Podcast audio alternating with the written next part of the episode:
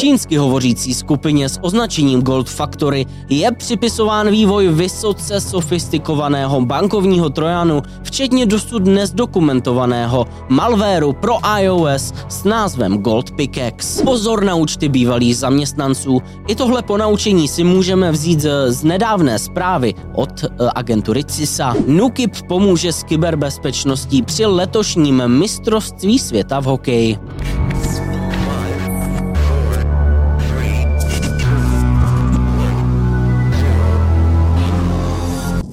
Hezký den dámy a pánové, mé jméno je Stanislav Novotný a já vás vítám u další epizody, ale v Security Castu.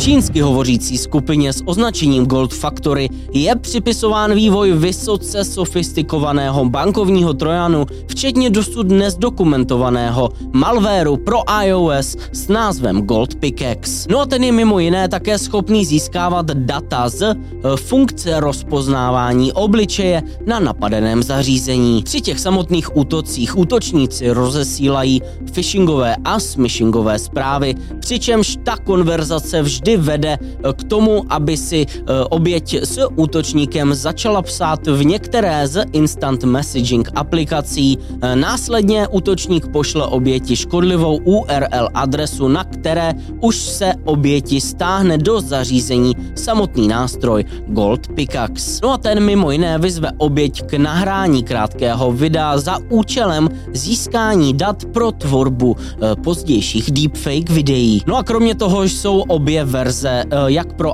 iOS, tak pro Android vybaveny eh, ještě schopností schromažďovat informace o dokladech totožnosti, eh, stahovat fotografie oběti, případně monitorovat příchozí SMS zprávy nebo proxy provoz skrz to napadené zařízení. Dalším pozoruhodným aspektem malwareu pro Android je, že může zaznamenávat stisky na obrazovce a nebo ji přímo nahrávat. Tenhle vývoj v oblasti malwareu pro mobilní zařízení jenom ukazuje, jak lukrativní trh to pro kyberzločince opravdu je. Nutno dodat, že skupina Gold Factory sice působí v Ázii, podobné útoky se ale mohou objevit i v jiných částech světa.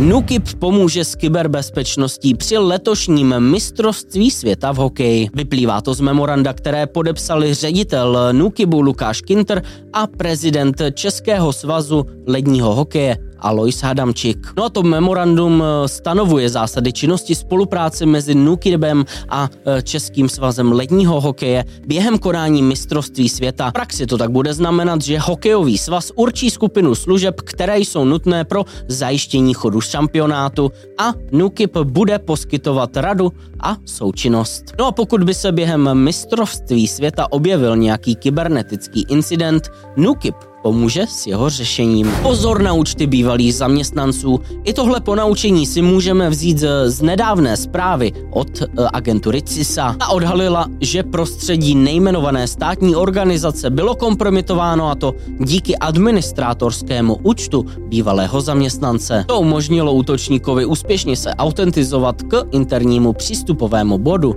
VPN. Takhle to uvedla agentura ve společném doporučení zveřejněném ve čtvrtek spolu s Multistate Information Sharing and Analysis Center. Útočník se připojil k virtuálnímu počítači prostřednictvím sítě VPN a měl údajně za cíl vmístit se do legitimního provozu a vyhnout se tak odhalení. Účet správce, který měl přístup k virtualizovanému serveru SharePoint, měl údajně umožnit útočníkovi další přístup k sadě ověření e, uložených na serveru, která měla administrátorská oprávnění jak na lokální síti, tak k Azure Active Directory. To dále umožnilo útočníkovi proskoumat lokální prostředí a provádět různé LDAP dotazy na řadič domény. Útočníci, kteří stojí za touhle škodlivou aktivitou, jsou ale v současné době neznámí.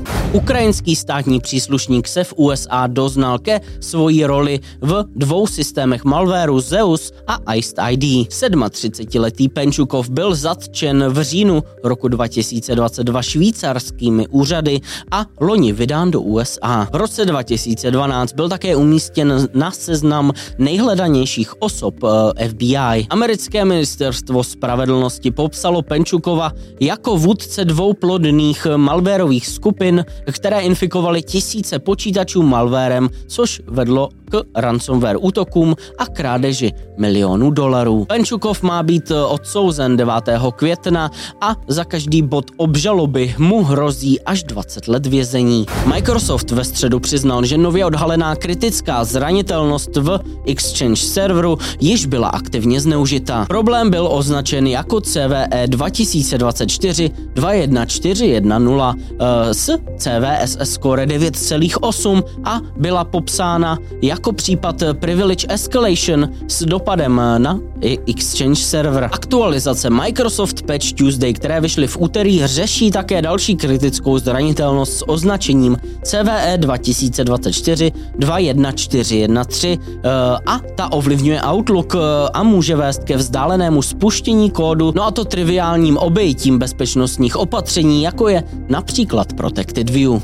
Na našem Discord serveru jsme si pro vás připravili soutěž o trička, ale v Security Castu. No a abyste získali jedno z takovýchto triček, tak eh, jsme si pro vás připravili uh, cvičení Capture the Flag. Instrukce, jak postupovat a jak tričko vyhrát, uh, nebo co to vlastně Capture the Flag je, Eh, najdete na našem Discord kanálu. No a to je ode mě pro dnešní den všechno. Já vám moc děkuji, že jste se ke mně připojili. Eh, sledujte nás na YouTube, audio platformách a také třeba na Discordu nebo sociální síti X. Eh, na obrazovce ještě vidíte dnešní Meme of the Week. No a do příště klikejte bezpečně.